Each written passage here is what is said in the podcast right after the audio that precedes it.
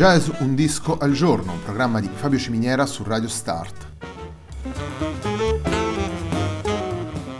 Jazz un disco al giorno è la striscia quotidiana dedicata alle novità discografiche legate al mondo del jazz. Il programma va in onda tutti i giorni dal lunedì al venerdì alle diciotto su Radio Start.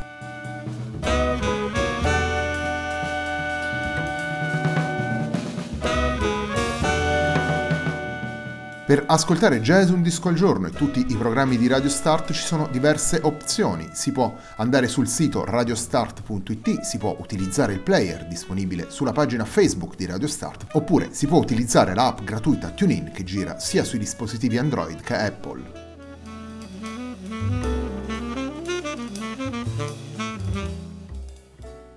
La pagina di riferimento del programma è facebook.com slash il tempo di un altro disco e l'hashtag di questa trasmissione è Jazz un disco al giorno. La sigla che accompagna tutte le puntate di Jazz un disco al giorno è Hackerblatt di Marco Di Battista.